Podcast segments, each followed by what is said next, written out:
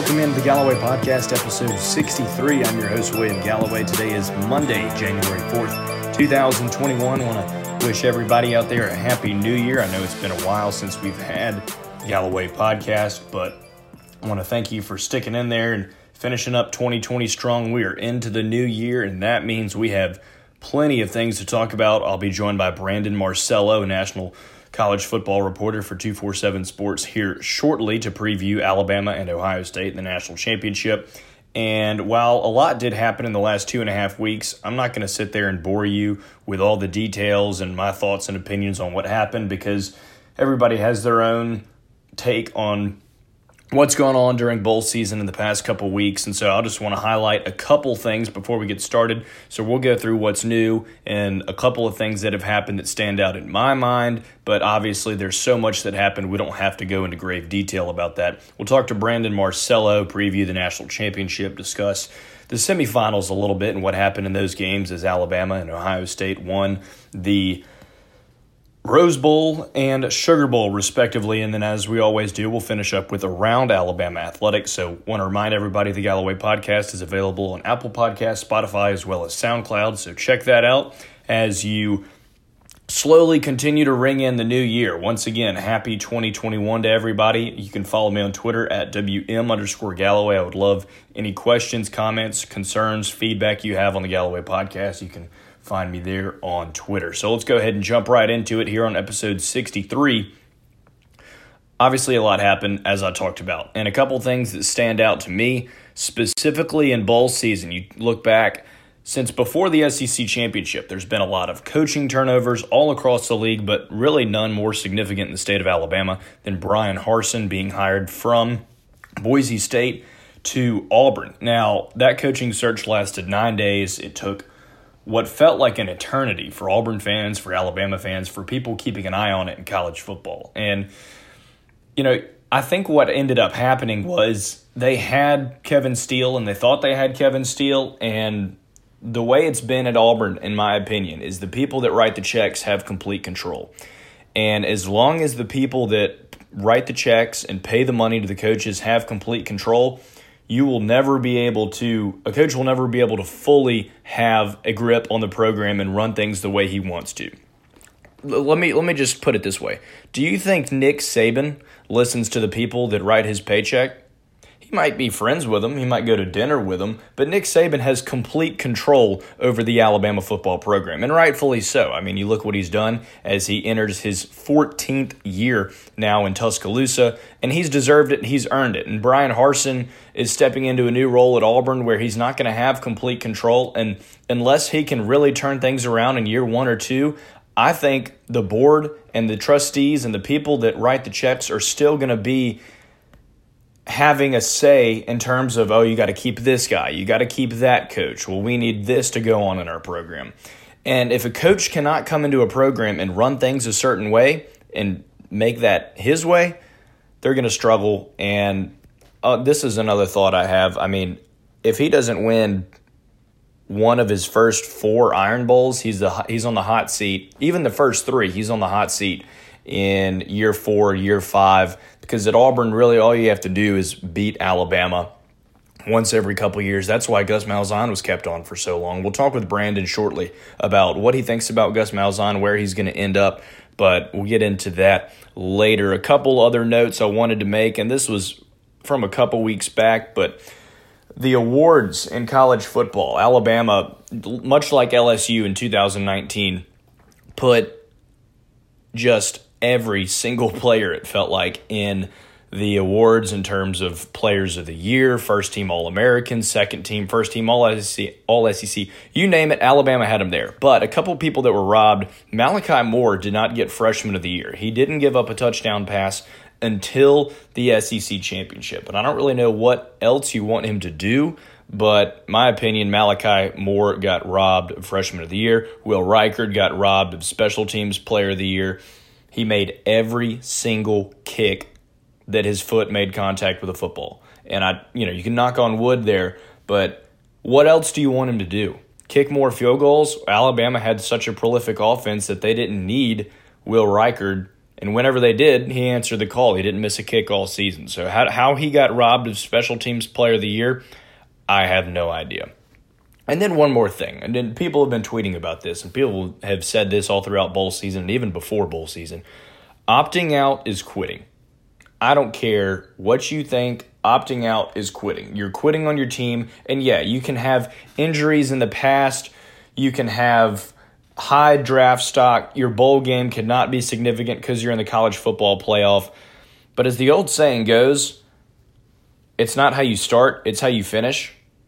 And it seems a higher percentage every single year of players are not finishing what they came to college to do. You look at the way Alabama played in the Citrus Bowl last year. The Citrus Bowl did not matter. You had Trevon Diggs and Terrell Lewis sit out because they had injuries and they were going to the draft. Rightfully so. You got to respect that. And, and people that have had injuries in the past all around college football, you got to acknowledge that as well. However, when you got these guys, you look at Florida, for example, in their bowl game, they had a handful of guys sit out, and Kyle Trask was just left out for the dogs and threw three interceptions in the first quarter. And people like, yeah, well, he didn't have his guys. Well, if Dan Mullen really had a hold on that program, his guys would have been playing in that game. They would have been bought in from the start until the finish and wanted to finish that season.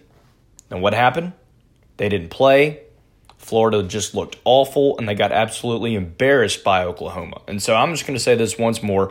Opting out, we're going to call it what it is. It's quitting. Cole Cubelic, I think, has said that. He's been a guest on the Galloway podcast before, so agree with him there. And one more thing in what's new before we bring in Brandon Marcello here on the Galloway podcast to break down the national championship. Steve Sarkisian, obviously, the news of him going to Texas breaking this past weekend. Who's next for Alabama?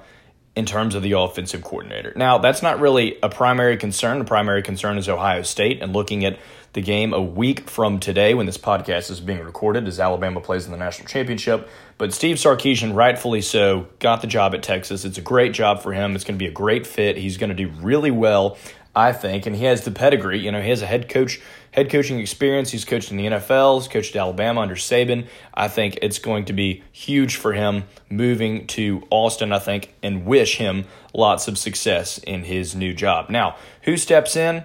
You know, a lot of people are saying, uh, looking at a uh, Alabama Rivals article from Kyle Henderson and Tony Tsoukalas, names like Bill O'Brien being thrown out, Chip Long, the offensive coordinator at Tulane, Jeff Lebby, the offensive coordinator at Ole Miss. Lebby really kind of would excite Alabama fans, I feel like, because you look at what he was able to do with Lane Kiffin this year, and wow, they put up a ton of points on offense.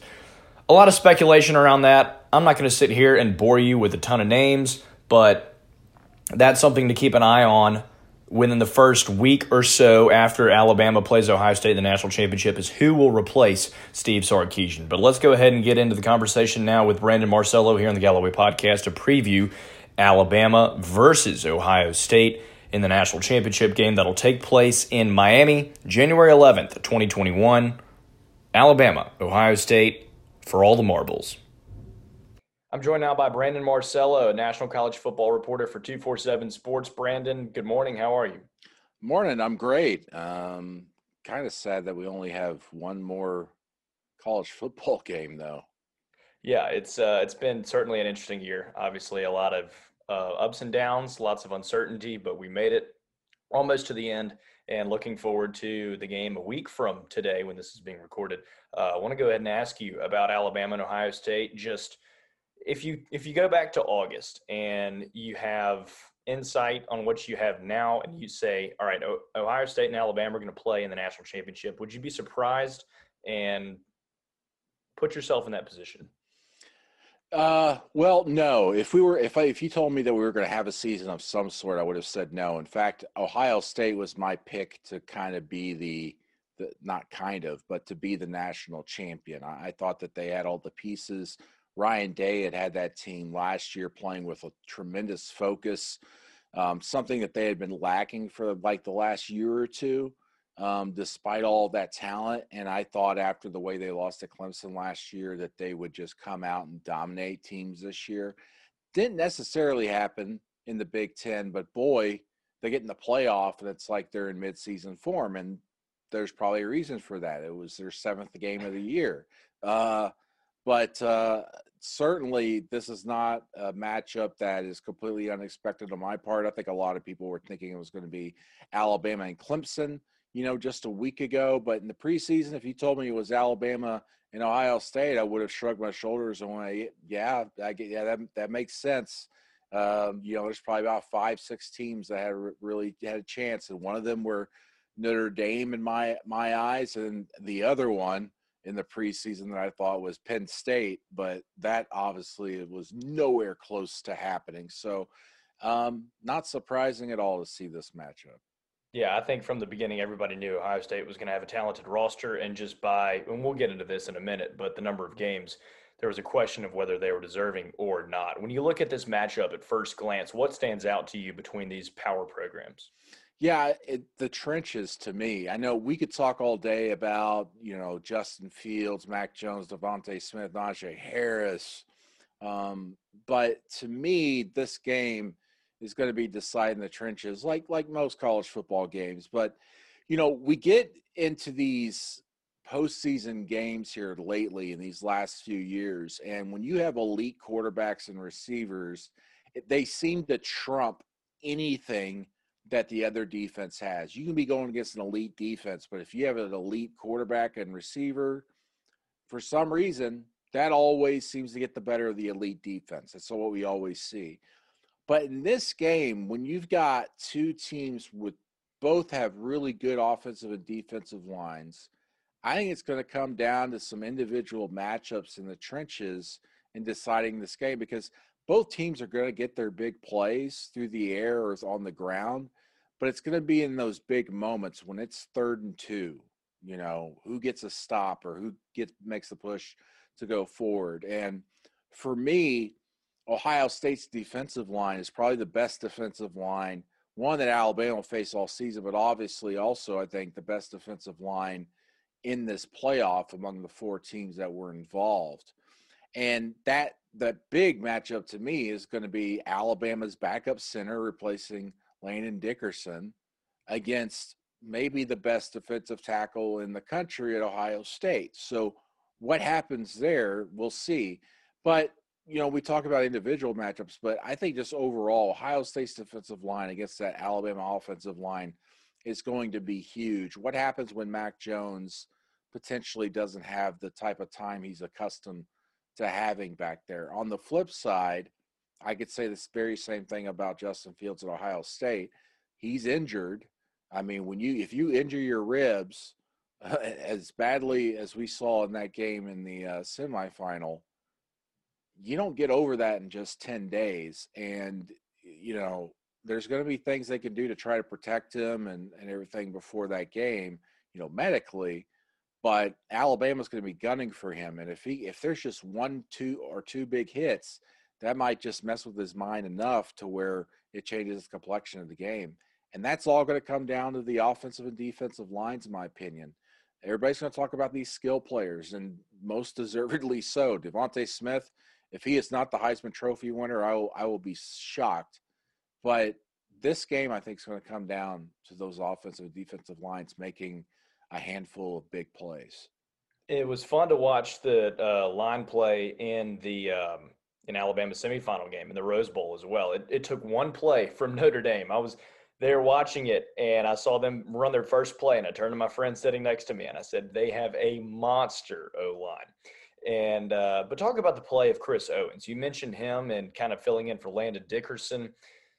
And with that defensive tackle matchup, he's going up against how would you rate his performance in the semifinal Rose Bowl game, and what does he have to do in order to be successful against Ohio State? I mean, it was pretty good. You know, listen, Notre Dame's defensive line isn't, uh, you know, the best that was in the playoff, whereas their offensive line maybe was the best, maybe right behind Alabama, but because their tight ends made it so good. But uh, to me, um, he did a good job, and especially on a big stage like that. And when you get up early, you know, 14 nothing, that kind of relaxes things for the center. Obviously, you know, you're having the, you have the ball and you know, we talk about the quarterback having the ball in his hand on every play.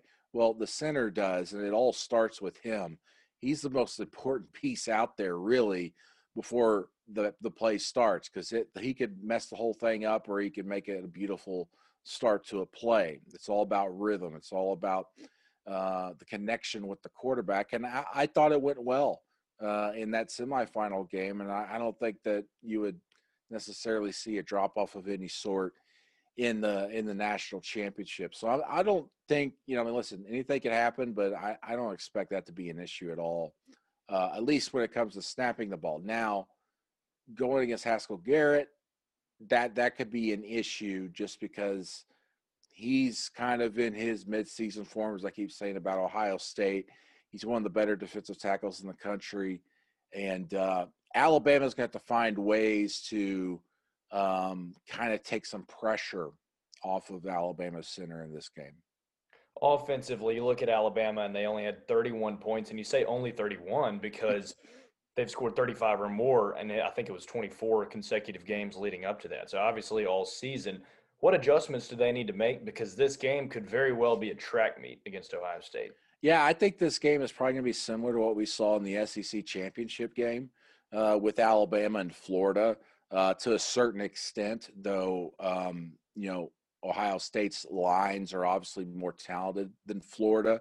Um, to me, this this is a type of game where, um, you know, one team could get up 14 points, and we're and a lot of people are going to go, well, that's it, you know, that, that's it. Now, I don't I don't see it that way. I think a team could get up 14 in this and rally back. Ohio State proved it against Clemson. And Alabama's explosive enough that they could come back against anybody with DeVonta Smith, Najee Harris, and Mac Jones. Uh, there's just no doubt in my mind. So this could be a game that it's like 28 to 14 at halftime, and we're all kind of like twiddling our thumbs, going, "Well, looks like Alabama or Ohio State's going to win this," and then we have a monster kind of back and forth, and then a comeback in the second half. So. Um, I don't know if it's a game that's going to be, you know, 45 to 38 or something like that, but I could see a game that's like 35 to 31 or or something like that. Like I said, as we've seen over the years, these these elite offenses with elite playmakers always trump the big time defenses, and I think that's still going to be the, the the fact of the matter at the end of the day. Though, what's going to decide this game are going to be a few big plays that are made by the offensive and defensive lines and I think that'll keep the scoring from getting into the 40s, but I still think it's it's going to be a shootout. And you talk about just deserving, and that's been a conversation that a lot of people have been saying, "Oh, well, this is game eight for Ohio State. This is game 13 for Alabama." In your mind, there's no doubt that Ohio State should be in the position that they're in, correct? Yeah, I, I think they belong in the in the uh, conversation to be in the playoff, and I think they should be in the playoff. I think, you know, not to get too deep here with everything, but with like Texas A&M when they were discussing, hey, we should be in, and they were really focusing on Notre Dame um, as the number four seed. I thought their argument should be more against, uh, you know, Ohio State because of the amount of games played discussion. Um, but having said that, um, Ohio State obviously proved in the semifinal they did belong there. I, I, am of the belief, and I've been like this for several years, and, and a lot of people just disagree with it, and they just say, you do this, it's going to dilute the product. I don't agree. The playoffs should just be eight teams, and it especially should have been eight teams this year. I know a lot of people go, well, it, what we saw from Notre Dame proves that we don't need eight teams. You don't know that. We don't know that until these teams get on the field. People say that too because Cincinnati got beat by Georgia by a last second field goal. But if we go and look, the 18 eight team playoff, Georgia and Cincinnati would both have been in it. And guess what? Still would have been a close game if they had matched up, and obviously would have been deserving to be in the top eight. So this idea that we just need to keep it to four, I, I don't like it. And if you expand it to eight, we might have some controversy, but it, the controversy is going to be about the ninth and eighth best teams in the country and until we have the number eight team in the country in a playoff win the national championship, it's not going to be an issue. But here's my issue the college football playoff, the number four team has won the national championship more than once. So we need to expand. That's not the reason to expand it, but there's several reasons to expand it. I thought this was the perfect year to at least do it temporarily um, because of the situation we're in and the argument of is Ohio State deserving because the amount of games they played because everybody's playing different amount of games. We should have expanded it this year just to one as a trial basis to see how it worked out, but two, we're in such a unique situation that it needed to be done, so we made sure we crowned the best team in in in the country because you know, listen, if we left Ohio State out and knowing now what we do know now, man, what a huge mistake that would have been. Yeah, and a lot of people talk about, oh, Ohio State didn't deserve out. You know, well, you think back a couple years when Alabama lost to Auburn in the Iron Bowl, didn't have the chance to play in the SEC championship, and as you mentioned, winning the national championship as a four seed, uh, Alabama was able to pull that off. Now, you know, that's a whole different story, and I would love to talk college football playoff expansion. Uh, I think this year, as you mentioned, would have been a good year to do it, even to six teams, and you give one and two a bye. Um, but that is something that's been kind of picking at my mind, and it does, you know, it, it has for the past seven years. Um, but I want to ask you about Alabama's defense now, looking at Ohio State. Brian Branch was in for Malachi Moore this week. Uh, I think Coach Saban said uh, Malachi was banged up a little bit in practice, wasn't fully ready to go. Brian really stepped up, but talk about the Alabama secondary against these Ohio State receivers and just the the way that you saw Ohio State just exploit the Clemson secondary? How does Alabama have to lock up and be ready to go for the Buckeyes? Well, I'll say this: Clemson secondary was was the worst, is the worst in the playoffs. So to see uh, Ohio State exploit that, not much of a surprise. So they expected them to get some big plays against them. Alabama, different. It's going to be a different challenge there. And and again, it goes back to for me, it's just how Justin Fields feels throwing the ball. But um, listen, Alabama's defense, you know, everybody was giving them heck after that Ole Miss game. And then after that, Alabama completely turned things around and, and made it seem like it was the defenses of old. But still, when you get up against these elite offenses, you're going to give up points. We saw it against Florida, even though Alabama was really in control of that game the entire time. And then, you know, it got close near the end or whatever you know, I never felt like Alabama was in danger of losing that game because I felt like their defense would just get that one or two stops that they needed, like they did against Ole Miss and obviously did against Florida.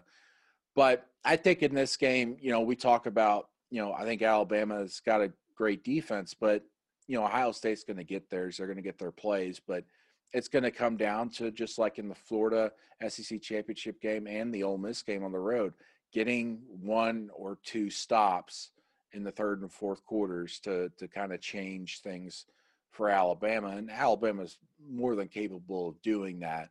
I've got more confidence in Alabama to do that than Ohio State because I've seen, you know, Alabama do it. You know, Ohio State's been really threatened once, uh, and that was against Indiana when they had that huge comeback in the second half, but still lost by a touchdown. And that was because Ohio State got a couple of stops in the fourth quarter. But we'll see. Um, I, I, still think we could talk all day about matchups in the secondary and the receivers for Ohio State.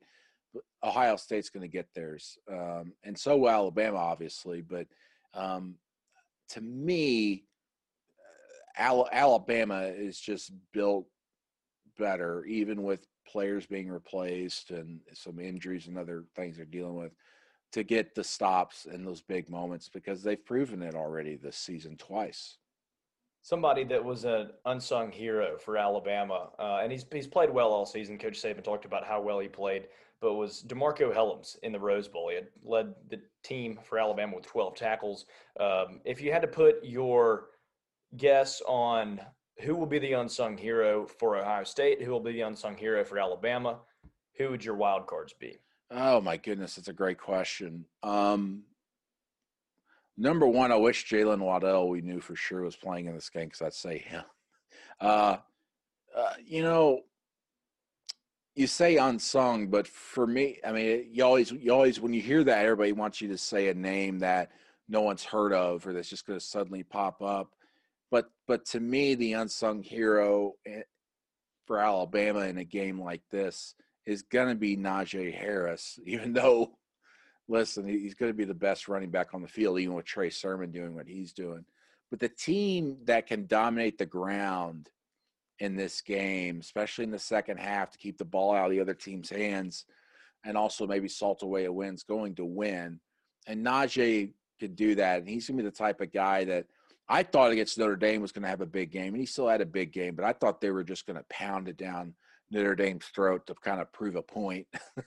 but I think a guy like Najee Harris um, is probably going to be the guy that, you know, maybe has a better game statistically than say DeVonta Smith we're so used to seeing DeVonta Smith have 150, 170, 200 yards or whatever. But I think Najee is probably going to be the guy that ends up maybe even being the MVP uh, in a game like this for Alabama. As for Ohio State, um, I, not an unsung hero again, but if they're going to beat Alabama, it's going to have to be Haskell Garrett um, making some plays along that defensive line against a quote unquote backup center for Alabama. But, you know, it's funny. We talk about backups in games like this having to come in, but they're all four and five star guys. So they're all very talented.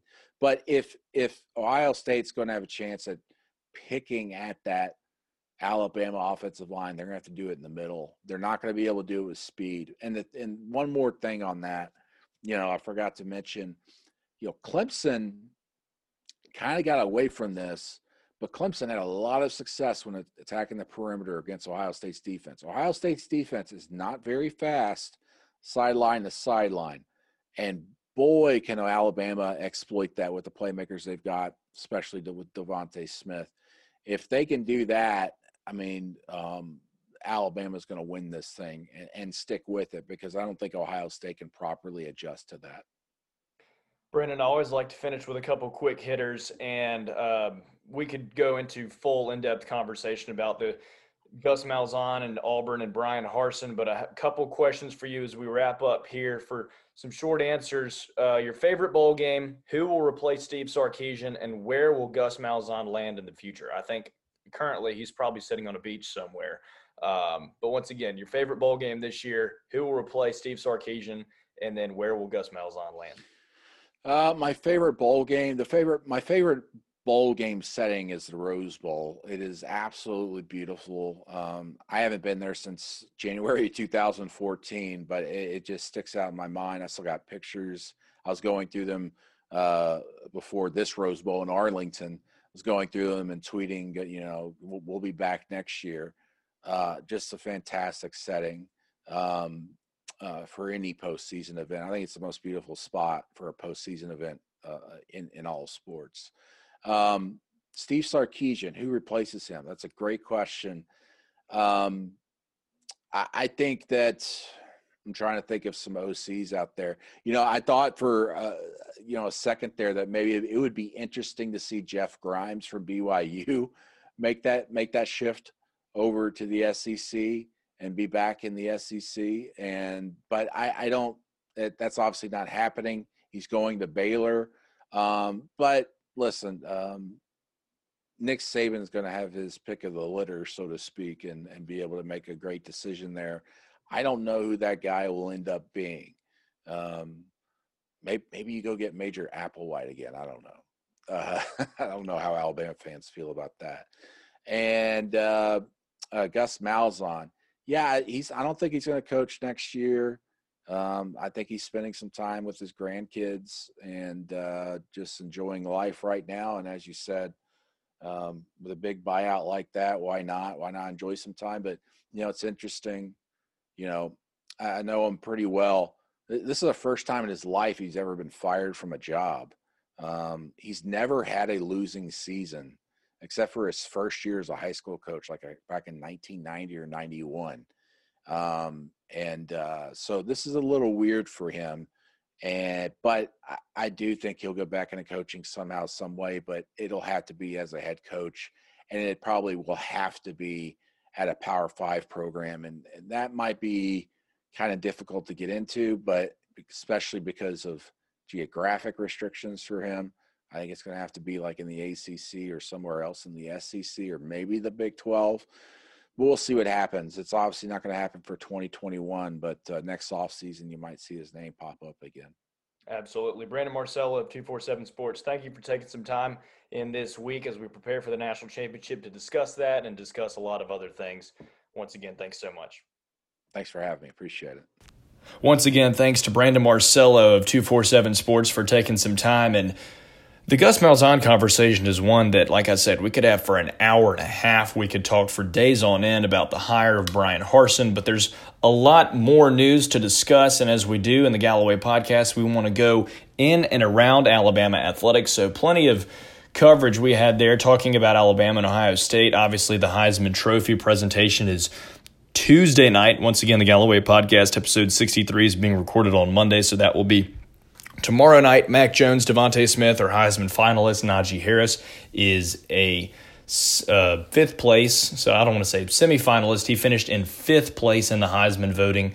And of course, they put the Heisman finalist in by natural break. And so Najee finishes fifth. Kyle Trask, Trevor Lawrence, Mac Jones are all finalists, and the Heisman winner will be announced Tuesday at 6 p.m. on ESPN. And if DeVonta Smith doesn't win, I am not exactly sure why people even vote because he's undisputed the best player in college football. And the semi once again, the semifinal game does not count because the Heisman votes were already submitted.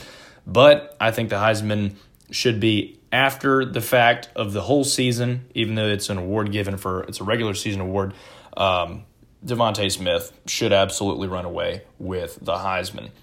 Looking elsewhere around Alabama athletics, men's and women's basketball. Boy, we've got a lot to discuss there. Alabama men got a top 10 road win on Saturday over Tennessee, but this road does not get any easier here. Alabama will take on Florida on Tuesday. The Crimson Tide are number 36 in KenPom rankings. Florida is number 22, so a big challenge for Alabama as they try and stay undefeated in conference play. The Crimson Tide is 7 3 overall. They are 2 0 in conference play. Alabama's won three in a row. And Nate Oats and his guys are 4 and 1 at home this season. So trying to build on that versus Florida Tuesday night in Coleman Coliseum.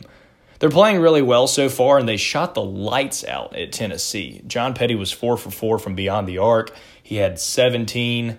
Shackelford had no, it was uh, excuse me, it was Quinerly had 12 points, 5 assists, and Herbert Jones and Joshua Primo added 11 points each. Herb Jones grabbed 8 rebounds. Also in Alabama athletics, staying on the hardwood. Alabama women's basketball is having a fantastic season.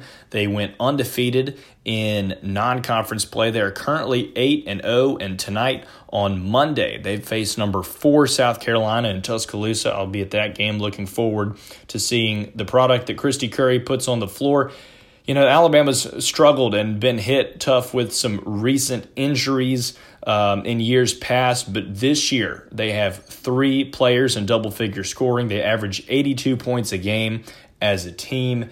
And not just stat wise, but you look at what they've been able to do in their body of work this year, especially in the first conference game versus Missouri. Alabama women's basketball is something to definitely keep an eye on and a huge test on Monday night as they take on South Carolina. Number four ranked Gamecocks, Dawn Staley brings her team in to Tuscaloosa for a huge game for Kristy Curry and her squad. That's going to do it for Around Alabama Athletics. The spring seasons are coming up as spring semester begins here in just a couple days at the University of Alabama the Galloway podcast. We're wrapping it up here on episode 63. Today we went around what's new, talked about some recent happenings in the past couple weeks. Once again, this is the first episode of 2021. We are approaching two full years of the Galloway podcast, entering year three. Thank you so much for listening. Hey, if you are interested in merchandise, I've got a couple hats left Nike Galloway podcast hats. They're $22. Tumblers, koozies, golf towels, coffee mugs, and a couple t shirts left. So, any Galloway Podcast merchandise, if you want to rep that in the new year, contact me on Twitter at WM underscore Galloway. This is episode 63 of the Galloway Podcast, where there's the right way, there's the wrong way, and there's the Galloway.